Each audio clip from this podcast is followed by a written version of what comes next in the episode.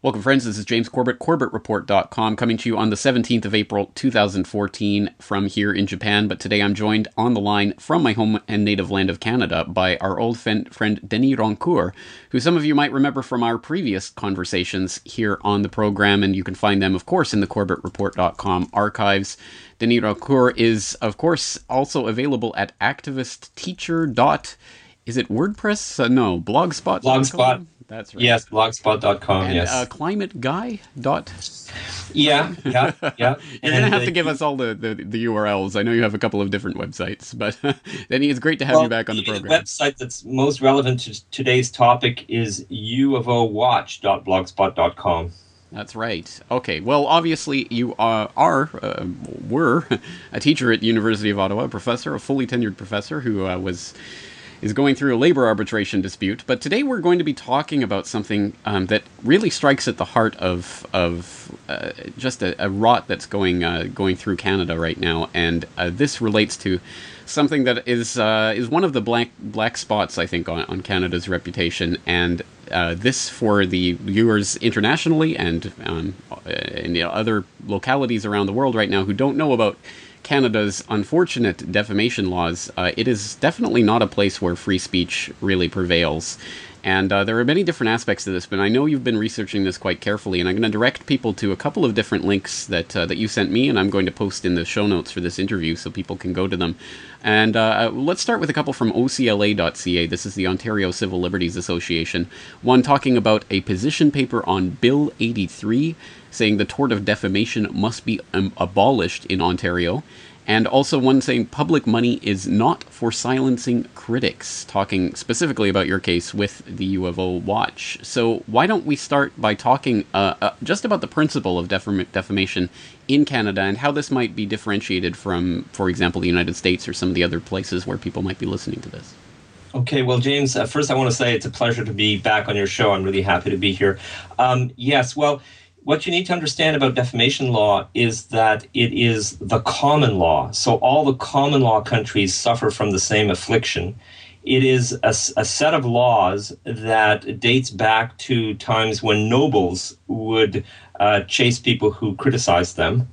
And uh, it, it, was part of the criminal code in, in the UK at the time. Uh, you will have heard historically of the char- the Star Chamber, and that is where that is where these cases were brought.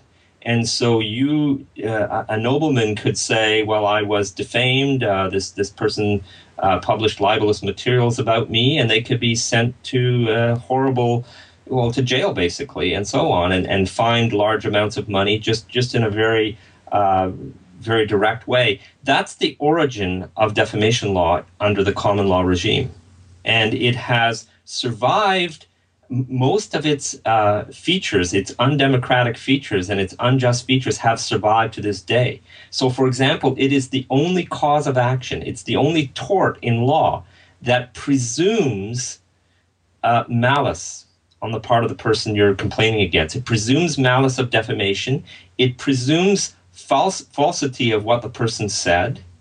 And it presumes that there has been damage of the reputation. There is no need to prove damage, falsity, or malice. They're all presumed. So you are guilty until you prove yourself through some defense.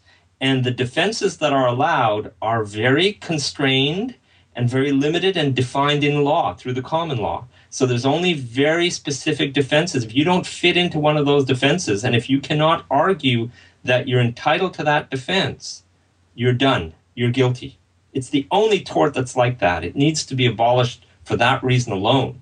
It's it's so. For example, um, you can sue someone in the common law for defamation without proving and get a lot of money without proving at all, presenting any evidence whatsoever that your reputation was damaged.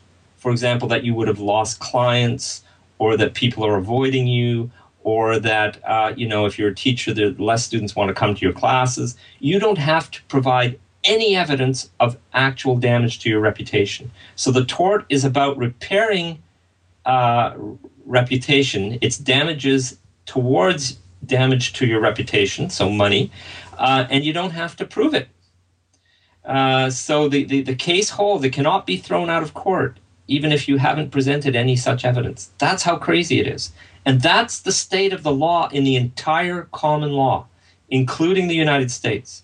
And the only way that uh, you can get out of this dilemma is if government passes a law, a statute, um, giving you a particular defense or disallowing certain kinds of defamation lawsuits. For example, SLAPP suits in certain jurisdictions are uh, uh, forbidden. I mean, the, the company can still sue you, they can still put you through the process, but then through this legislation, you have a SLAPP suit defense. So that defense basically is saying, well, this is an abusive process because the process itself is just meant to intimidate me. Uh, they're not really concerned about uh, damage to their reputation, or if they are, they shouldn't be because they have the resources to you know do counter messaging and they have they have what it takes. They're a corporation and therefore i shouldn't be sued. That so that's the so-called and, SLAPP and just to be clear for people out there who don't know SLAPP strategic lawsuit against public participation and it, that's right. and who tends to bring that in in what for what context you mean which uh, which jurisdictions actually bring in litigation suits, uh, uh, le- uh, the SLAPP suit protection, or well, I was, I was saying what differentiates a SLAPP suit from other other types of defamation? Well, uh, at, at their base, they're the same because when you look at how defamation law is used, uh, it's always intimidation against expression. There is no doubt about that because who, who, who are the ones that can sue? It's, it's people with money you it, it can cost a million dollars to totally prosecute a defamation lawsuit. You, you know your your your next door neighbor is not going to sue you in court for defamation if you insulted him across the fence and stuff like that you know? So it is it is generally uh, it, it is generally about intimidation. It's it's generally a show of force and it's generally used by the powerful to prevent criticism of their activities and so on. That's that's what it's about so it's it, but you know, it, um, legislation attempts to make um, some differentiation because publicly it looks so bad when a when a multinational corporation sues an individual. For example, the very famous case, the, the so-called McLibel case that you may have heard of, where McDonald's sued this uh, poor UK man for being part of a group that was uh, critical of McDonald's for their food not being nutritious, for it being greasy, and all this kind of stuff. And uh, they were sued through the courts for many, many years. And the outcome of that was that there was so much media attention on it that it ended up being um, you know, a public relations fiasco for McDonald's. And so they've never sued anyone since. They used to routinely intimidate anyone who would be critical in this way. And now they learn the lesson that, you know, this if if we get a tenacious person who takes it all the way, it, will be a lot of bad uh, public relations for us, and it'll do much more damage than good. So they've stopped doing it. But um, because there was this public outcry against big corporations doing this, some jurisdictions felt the pressure to put in legislation that would try to dif- differentiate between the, the usual powerful person that sues an individual uh, and a corporation that does it in, in a way that the public would see it as outrageous. And as a result, you have this SLAPP legislation just from what you say there, it is so on its face crazy that it goes completely counter to the most basic tenets of jurisprudence, innocent until proven guilty, that I, I, mean, most people wouldn't even know how to begin parsing this and, and, and, and the origins of this back in the mists of time, where supposedly this made sense for affronts to the, the noble character of the gentility uh, that was uh, that was these insults were being aimed at or whatever. It's it's so bizarre and so foreign yeah. that it's it's it's almost unthinkable this is being used today.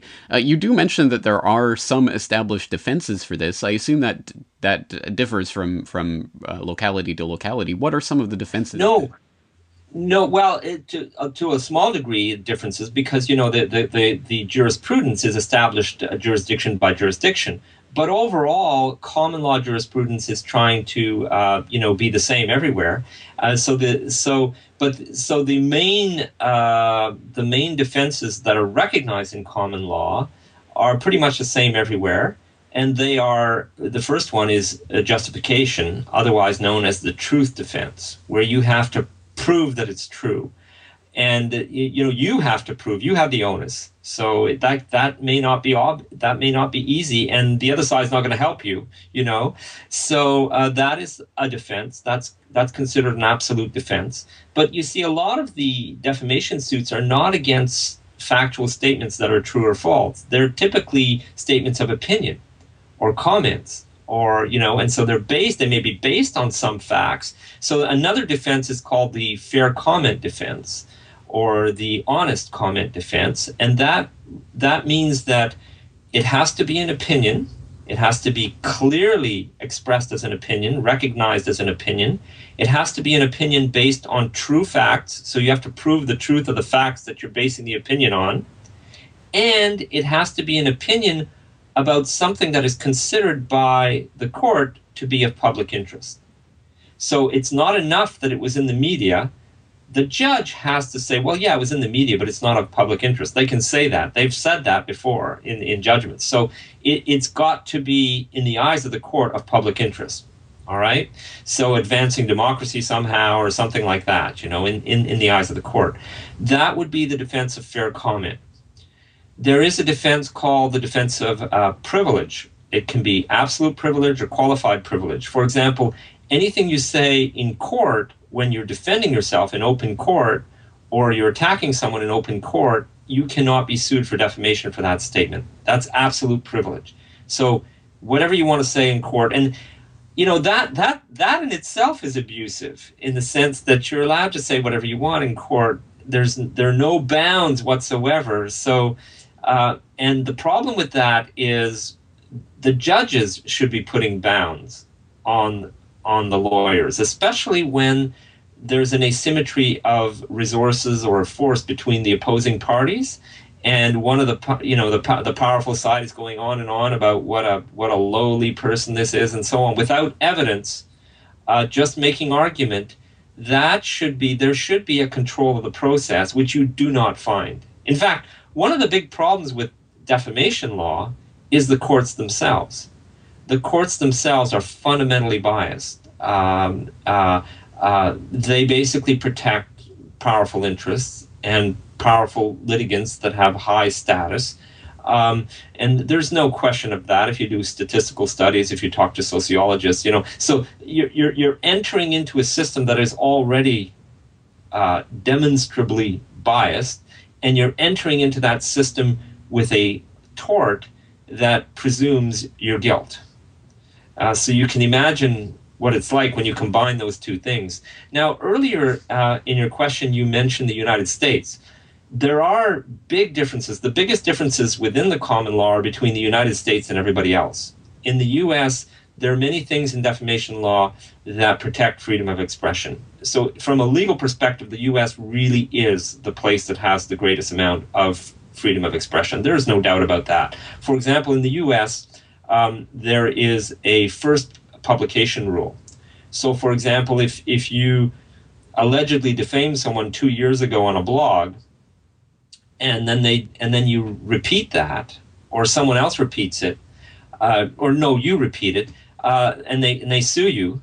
Um, well, you can say I said the same thing two years ago, and you didn't sue me then, and that's a defense. That's allowed. That is, so you're protected in the United States.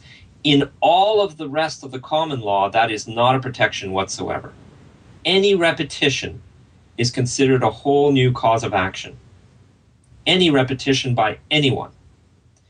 Uh, within the common law, um, when you are sued for defamation, let's say on your blog, they're entitled to sue everyone that has anything to do with that blog. The service provider, uh, the the server, uh, anyone associated with it who has facilitated it in any way is considered a publisher. So they can sue everybody, or they can target just one person, uh, whatever they want to do. Um, in the U.S., um, there's uh, laws that have been passed that make it very extremely difficult to sue someone for being critical of a public figure. That doesn't exist in the rest of the common law.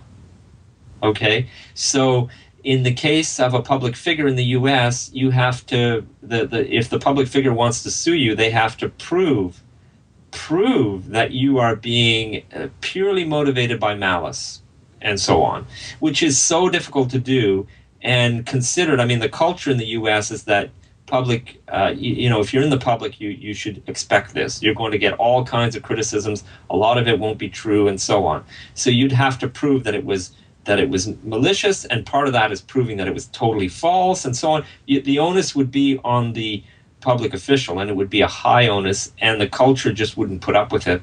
So as a result, in the U.S., you're you're very much protected uh, when you're criticizing the whoever that is a public figure.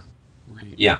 And so there are these differences, right. but the but the overall principle that that guilt is assumed is across the common law, and then when you have the fact that litigation is so demanding and uh, really puts personal pressure on you, that means what you have is an instrument of intimidation that is a very powerful instrument that anyone with money can use. That's that's what the, the law of defamation is. Well, well, I think we need to look at some examples of how this is used to stop people from from expressing opinions. And uh, I know you have some very personal examples, and I'm sure there are other examples that you've come across in your research. What uh, what would you point to as a good case uh, study for people in in regards to how this is used to stop people from expressing opinions in in public?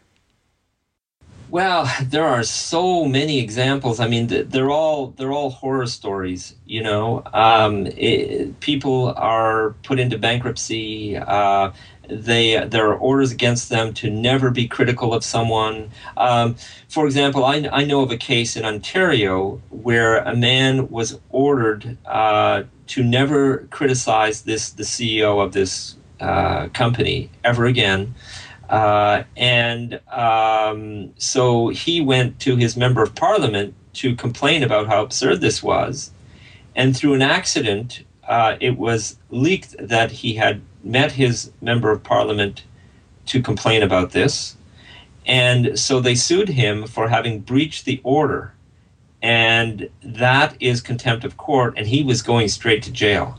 This man was going straight to jail uh, because he had tried to talk to his member of parliament about how obscene it was that he was completely gagged by the courts in this way, you see. And uh, the only thing that got him saved from jail up to now, they're still pursuing it as far as I know, is that a big name lawyer stepped in and said, wait a minute, I need to defend this guy. And, you know, that happens a lot. You have this game where you have high status lawyers will step in to uh, cases that are likely to be uh, in the media. Uh, and uh, so th- that's where you get some of the pro bono work being done. So at the same time that you have this huge injustice of the law itself, of the common law itself, you also have these cases that go all the way to the Supreme Court, but which are just you know the tip of the iceberg, the tip of the tip of the iceberg, which are cases that managed to get up there and managed to get some rulings, you know, that are the exceptions that prove the rule, right? That's what they are. And these cases are virtually always about insignificant things. You know, some misguided person uh, hands out flyers uh, critical of gay marriages or you know uh, that that is critical of even just being gay and that is attacking that from uh, a naive religious perspective and, and so on. Well, that that'll go to the Supreme Court. You know, as, as crazy as that is, and in in the present environment in Canada, that is not a threat to anyone. I can tell you that. Um, uh, but that's the kind of case. That's the kind of superficial little examples that uh, make the the law appear to be fair but the great majority, if you look at the base of that iceberg, the great majority is pure intimidation. People settle out of court as soon as they can. They apologize, they pay money, and they get out of there because they know it's going to be a rough ride. And if they don't get out of there, they go a certain ways into the process. They are quickly bankrupt if they had to hire a lawyer, or quickly spend a lot of money if they're not bankrupt. And then they get rulings that are just shameful. And a lot of these rulings you have to understand are not publicly known because this is something I discovered. When you go to court, uh, the judge can write out a formal ruling, or he can scribble a decision on the back of the uh, motion record. Okay, and that's called an endorsement, hand scribbled, you know, uh, you know, um, guilty, obvious case, whatever, or motion to motion to get some justice as part of your defending yourself dismissed and they just scribble this and that's an endorsement that's an order and it doesn't get record, re- recorded in the databases in the legal databases. So a legal researcher will never know even the number of these endorsements. The number of cases that are dealt with in this way are the system for researchers is completely blind to that okay i mean that that's frightening in itself that shows you how the legal system is operating um, and that's not something that's generally known. When you're a law student, you're studying the, the, the cases that are part of the big uh, legal databases.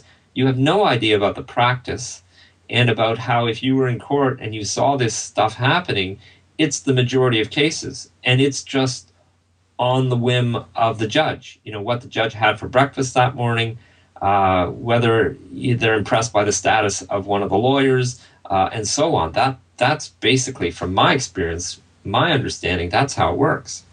Well, I think what you're doing here is making a pretty convincing case that this is not just a, a circumstantial or, or, on a case by case basis a bad thing. This is a systemically bad thing that uh, that is being used and, and wielded. And even in the cases where the, there is some sort of victory, usually in these high profile cases that get a lot of media attention, the victory is really Pyrrhic because, again, it only serves to reinforce the entire system and, and tort of defamation in of itself.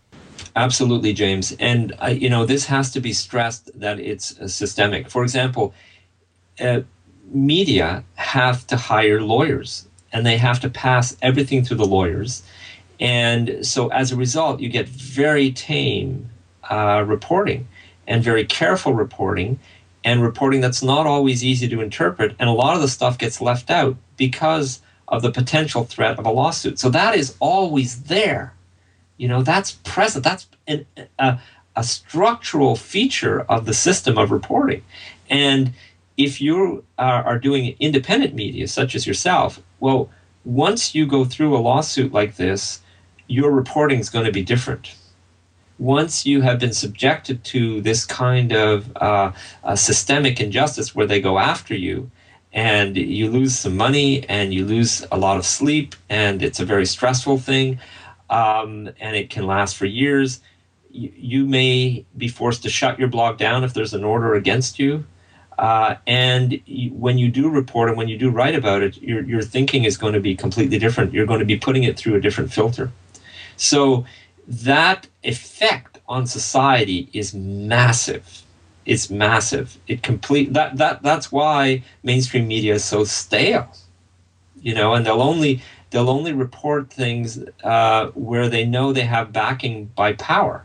They, so they can be very critical if they know that they have backing and they're willing to go to court and you have two equal opponents battling it out in court you know that can happen. So they'll settle differences that way. You know the courts are different things depending on the circumstances. When you have equal corporate opponents it's a it's basically a way of settling matters by finding some compromise that does not involve hiring thugs to go and shoot the place up. You know, it's that's what it is for equal opponents. Uh, but as soon as the opponents are not equal opponents, then it's a whole different ballgame. It, it's not serving the same purpose. It's to it's to crush the little guy. And if the two opponents are not are are both, let's say, working class, such as in family law, then the courts just become a way to regulate families of working class people it's and that's really horrible. It's a it's a family destruction machine. So the courts is, are, are acts in different ways depending on who the litigants are, and um, that's important to understand as well. But overall, the courts are a major instrument of power in society. They are tied to the system of enforcement, the police. They're tied to normalizing behavior at all levels, from children and families all the way up to uh, you know small businesses and so on. And they they enforce and deal with banking regulations the corporate world and so on. So it, it's it's all of that. It's a major system. And defamation law is always a tool that anyone in any of these circumstances can try to use. Of course, if you're if you're a single mother and you've been defamed and as a result you can't get a job, defamation law is not going to help you in any way. You know, the, the cases where it could help people because of an asymmetry of power, for example, a boss uh, spreads a rumor that a former employee is not reliable, well, you know, you're not going to be hired in that town anymore. Th- that is slander, and that is vicious, and that has huge repercussions. But try to find a case where uh, an a former employee has succeeded in using defamation law to his for his protection in, in that way, you're not going to find one. And if you are, it'll be the exception that proves the rule. I think so. I mean, this is the exact uh, the exact point of all of this is just look at the. I mean, the proof is in the pudding. Who actually ends up losing in these suits and who ends up paying for them? Um, it's it's very seldom the, the, the bigger person in the uh, in the power disparity there. Um, yeah. you bring up the, the question of, of blogs, which is, I mean, uh, clearly this is a law that that that came from from a time well before there was anything remotely like the electronic publication, instantaneous, worldwide, global network that uh, that exists now, which complicates things to a degree that I can't even begin to fathom um, from a legal perspective, including the idea of having comments on a website that you don't make yourself, but uh, you would be presumably responsible for as publisher of those comments, so to speak, right, etc., etc. And also the question of what jurisdiction the blog falls in. If you're in Canada, but you have a host a, server in the United States, and the comment comes from, I don't know, uh, Africa. I mean, who who who can keep track of well, this, and how does that work? On the on the face of it, it may appear like the complexity would be increased and the lawyers certainly want you to accept that notion that oh my god you know there's so many legal questions that need to be answered here and we've got to go to the supreme court on each of these points in order to establish the jurisprudence and so on. But actually i would argue that there isn't a greater degree of complexity. If you just use common sense it's it's quite easy and natural to answer these questions. There is not such a big difference between the present world and the not so long ago world. For example, radio talk radio shows. You anyone could call. They didn't have to identify themselves, and they would just say things, you know. And uh, then they put in a six or seven minute delay and stuff like that. But you had this happening all the time. Newspapers have always had letters to the editors, right? And a lot of these letters, you know, even if you verify the identity of the person, you know, you call them at the number they give and so on, it's not always the person. Uh, these letters can come in from other countries and so on. So they're, they're, I would argue virtually all of the features that are present for blogs have been present in some form previously. For example, uh, if you cite in a written work, if you cite some other work, is that equivalent to republishing the work? Obviously, it's not. We haven't thought so for a long time. But if you link, if you give a URL in citing something, you don't do more than that. Is that republishing? Well, the lawyers argued that it was. And they argued it for a long time. And there, there was a battle, and it, it needed to go to the Supreme Court for the Supreme Court to say, no, that's like citing something in a library. It's not the same as republishing. Let's be clear. Okay, well, I'm sorry, but that did that really need to go to the Supreme Court? Did we really need to take years to establish that? And the reason you did is because judges fall for these lawyers' arguments, which is, oh, here's this totally new thing. For example, there, there's a lot of lawyers that will argue successfully because the judges will repeat it in rulings that the internet is much more uh, damaging to a person's reputation because, oh, it's all over the world, anyone can see it, blah, blah, blah. Yes, but anyone can also respond. Anyone can also put a comment on the same blog. Anyone can, you know, it's easy to publish a retraction. It's easy to, all of the things that make it in one's lawyer mind dangerous uh, have a counter that that completely fix the situation. So um, I would argue that there's much, and, and legal scholars have also pointed this out. There's there's much less ability to defame with the internet because everyone's going to give their opinion about everything, and so uh, an opinion is not such a precious thing anymore. It's not, you know, what you read in the town newspaper. It's not the thing that everyone reads. It's it's just there's it's diluted uh, in a lot of things, and it's easy to respond to. So. Um, Sorry, you're, you're just bringing to mind the idea of people filing defamation suits over YouTube comments or something, which is, I mean, it is. It's so ridiculous. Do. It's a ridiculous. No, no, idea. but it's done all the time you know the, the, the, blogs comments comments on someone else's blog these are the lawsuits that we're seeing now and you know there was there, there are indications at some point there's some judges that that that show some degree of common sense and sanity i would say for example there was a case in ontario where two bloggers were going at each other uh, to simplify i'll say a right wing blogger and a left wing blogger, or someone with uh, right leaning tendencies and someone with left leaning tendencies were going at each other, and they're being quite nasty, a lot of insults flying back and forth, name calling, and so on. And one of them decided, okay, now that's gone too far. Now I'm suing you. It went to court in Ottawa, as crazy as this is, but the judge accepted the argument that it should be thrown out of court because this is just two bloggers going at each other, basically it went to the Court of Appeal, and the Court of Appeal, instead of looking at all the uh, you know the, the, the record before it, said, "Oh no, you can't just throw it out on that basis. It needs to go to trial. This is something that needs to be decided at trial." So they sent it back. Now, presumably, it'll go to trial, then it'll end up in appeal, and so on. But when you when you read the material that was presented on the court record, it's obviously two bloggers that were just going nutso at each other because they didn't agree on things and they were having a competition about what would be a better and more clever insult. You know, that's all it was.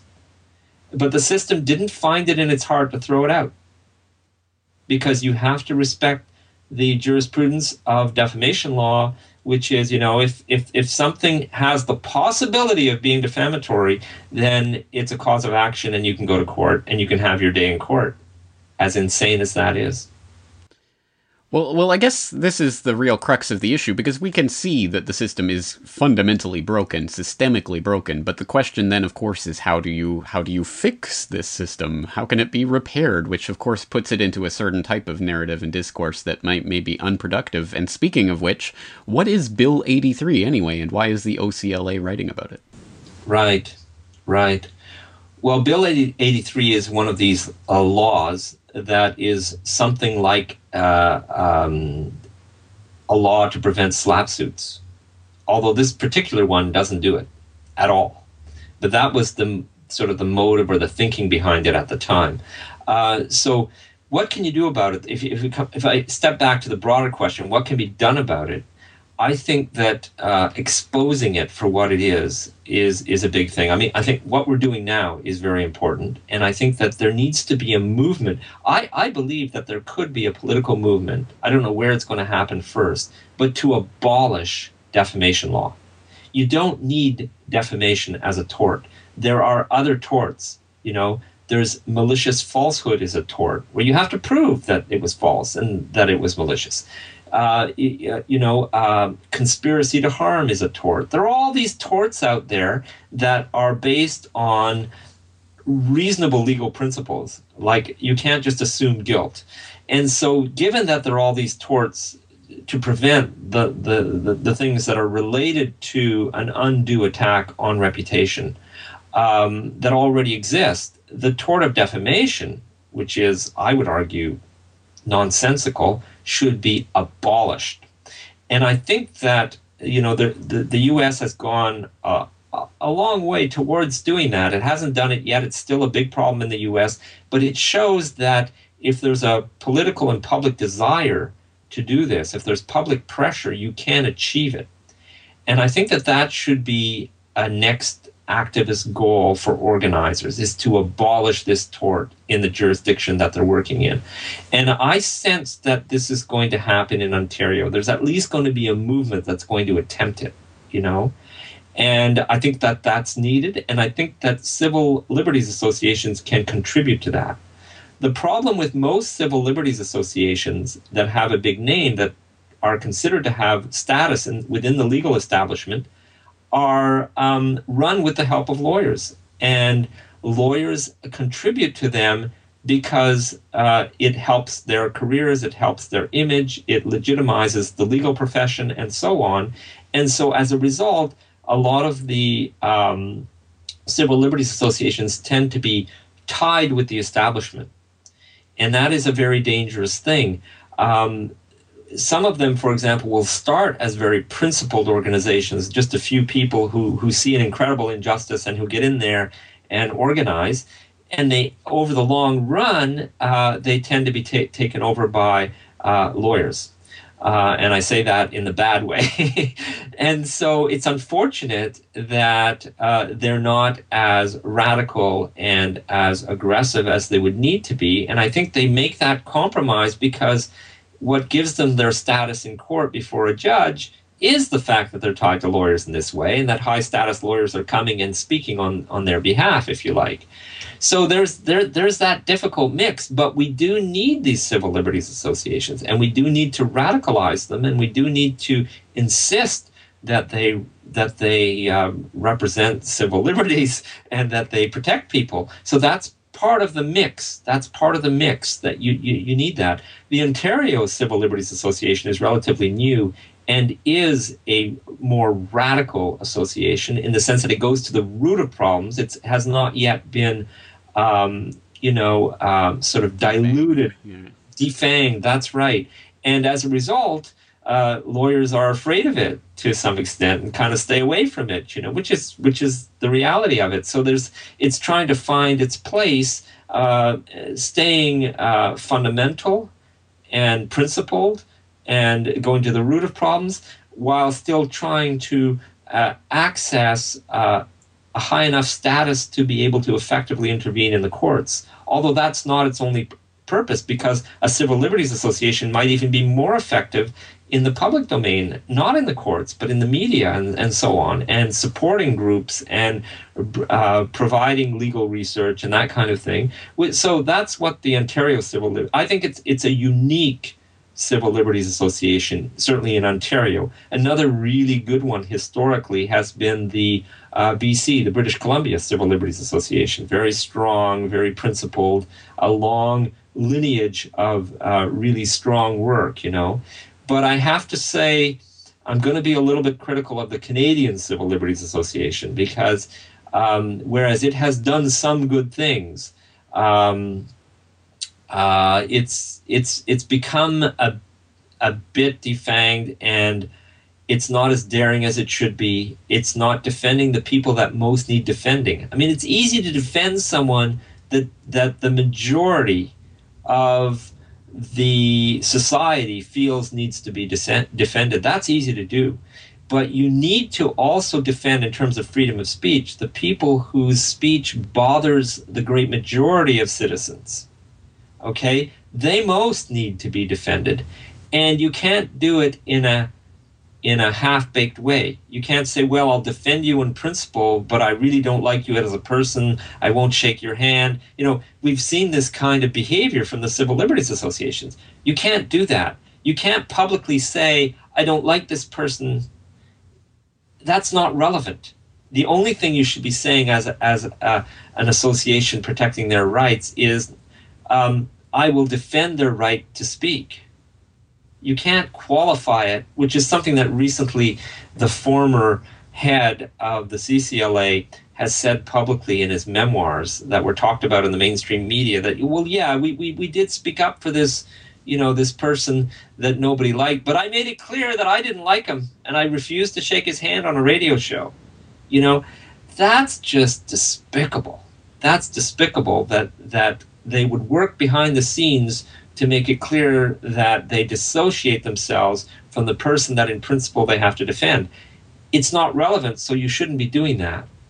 And as you have pointed out, uh, I think numerous times in this interview, so much of this is is really decided through the court of public opinion um, in a lot of ways. So I think that uh, prejudicing the, that court of public opinion in any way is is working for or against whoever the, the Absolutely, absolutely, and I think that was crystal clear in this case that is now documented in this person's memoirs, uh, which I don't need to name.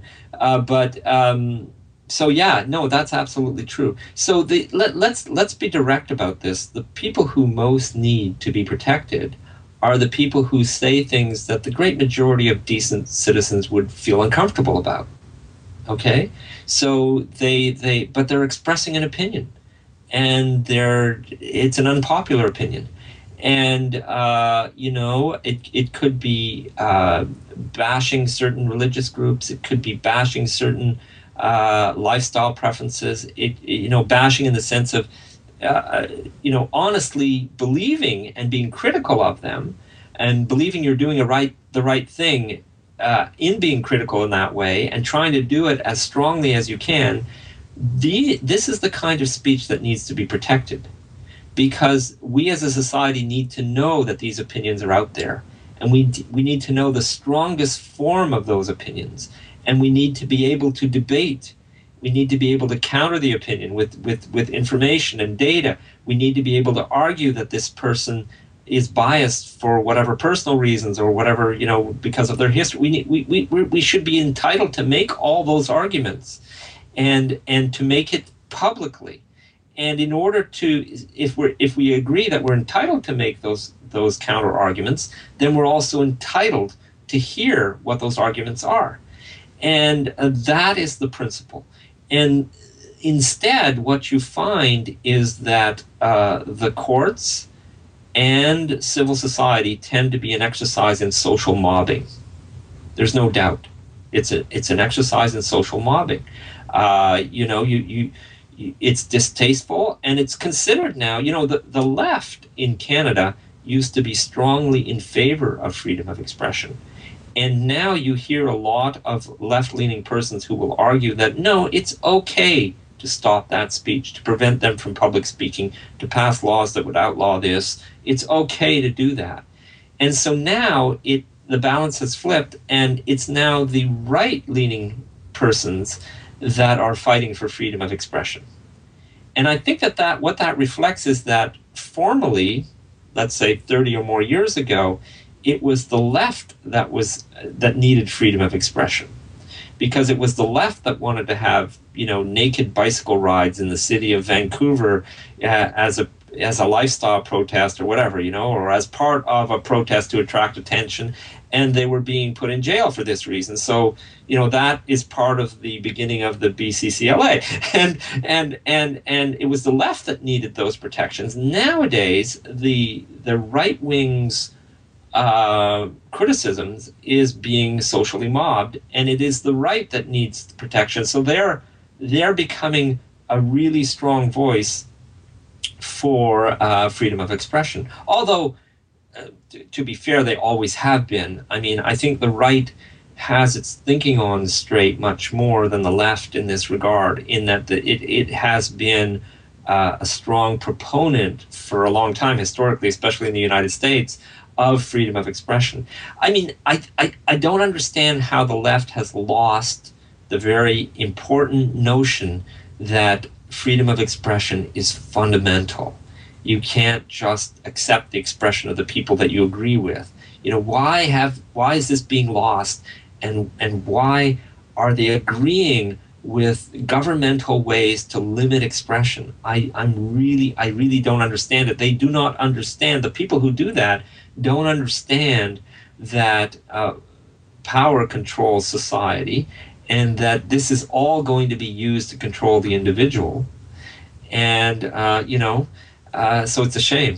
It is. It is puzzling. It is very puzzling that uh, people somehow believe that this is going to work in their favor, and they'll get to institute their laws, and they can decide what's hate speech and everything else. Um, yes, it'll all work for them. Uh, it's just bizarre that people continue to persist in believing this in the face of so much evidence to the contrary. It sounds like you're making the argu- argument that we should become the civil liberties associations or infest the civil liberties associations yes. or, or, or, supplant the civil liberties associations with real community based uh, organizations, which I'm completely in favor of. But the problem is that in order to motivate people on issues like this, especially with an issue like this uh, that's that's kind of related to the legal system, people generally do not get motivated to become involved in this unless it has affected them themselves or they've seen it, you know, firsthand. Uh, what well, do you think yes. about the general gen- the general kind of environment in Ontario regarding this issue right now? Well, you you hit the nail on, on, its head. Uh, unless they have been personally involved, right? Well, it turns out that a, a lot of people have been mangled by the legal system, and this is especially true in the family law sector. And so, a lot of people understand now that the courts are nothing are, have nothing to do with justice. That it's not going to be a fair process. That it's not a fair process. And and so, for example. Um, the Canada Court Watch is a Facebook page that has over 4, 000, almost 4,000 members. And these people are organizing and they protest at courthouses and they protest in front of uh, lawyers' offices. And they routinely do this. And they are having significant political pressure. For example, uh, recently in Ontario, the Ombudsman of Ontario has been given, uh, I believe, or he or the equivalent have been given jurisdiction over uh, the Children's Aid Society, which is this institution that takes children away from families uh, for all kinds of pretexts that have no oversight. That's just destroying family relationships like you wouldn't believe, putting them at high risk in foster homes a lot of the times. There's a lot of evidence that foster home uh, children have huge problems afterwards. And then they use this a pre- as a pretext to take the children of former foster home uh, uh, adults away from those adults because there's evidence that foster homes are bad for you and so on. And so it's this system that gets funding on the basis of how many children it takes uh, that has absolutely no oversight. And, and so families are now so outraged about this that there's a political organization going on and they're having an impact. Now, Ontario is unique right, as far as I know, in Canada and possibly in the Western world right now, uh, possibly, I, I don't know, I haven't researched it, but there's an ombudsman that oversees government services in Ontario, the Ontario Ombudsman. This guy, from some fluke, from some accident, is an incredibly principled man who is strong willed and who has who is not afraid to speak publicly, who is on YouTube a lot, Andre Marin is his name. He's just incredible. He is the exception that proves the rule. You know, where, where all these government watchdogs are normally lapdogs, he is the complete opposite of that. And as a result, he's become so popular among the people that he protects and defends that the government has been unable to get rid of him. They wanted to review his position at one point and they had to keep him on. And now they're having to give it, to give him more portfolios and having to acknowledge uh, give him more power. But he's actually doing his job. Well i think that the reason he can survive in that position is because of the public support and the public outrage that exists out there. And so it's it's all tied together in that way. We need to uh, encourage the people who are put in positions of power that could do something that they must do it. We need to make them responsible and work with them. And this includes uh, civil liberties associations, government positions, professionals of all kinds. Uh, but there needs to be that grassroots as well. And as you say, it's the people who've been affected. Well, there are a lot. There are a lot of us now, and there are more and more of us all the time. And we're starting to realize that we can organize and that we can be rebellious and that we can be outraged about what is happening to us and that we can put that into some positive energy in a way to change things. Well, that is a hopeful note to end this uh, rather sour conversation on, so I think we will wrap this conversation up there for this point. But are there any resources you'd like to direct people to on this topic? Well, I, I, think it'd be worth exploring the Ontario Civil Liberties Association uh, website for sure. This is, it's a good example of a nascent organization that is that is uh, trying to use these principles and apply them for sure. Um, if you want a detailed example of my battles, you can go and look at UofOWatch.blogspot.com. Uh, um, if you, huh, yeah, I, I guess that's the best way to put it.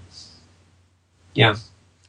Okay, well, if there is anything else positive that comes from this, it's that uh, that I suppose going through this type of defamation lawsuit gives you a much better appreciation of the works of Franz Kafka. So, there you go. oh well, let me tell you a little anecdote. Can I tell you an, an anecdote about Kafka?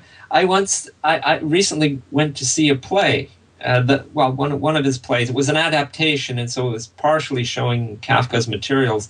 And as I was uh, listening to Kafka's words and seeing it uh, acted out, I, I couldn't help thinking to, to myself, oh my God, reality is much more fierce than what he's describing. It's it's much much worse than that. You know, I mean, I'm thinking of the secret trials that we have in Canada, the the the way that you can deport people, the way that refugees come into the country and they're put into essentially jail under horrendous conditions for years at a time before they get deported back and just just all of these human rights abuses that are just tremendous and that, that are legal um, you know, you can you can go after someone for terrorism, and that person will never know the evidence against them, never, and uh, and so on.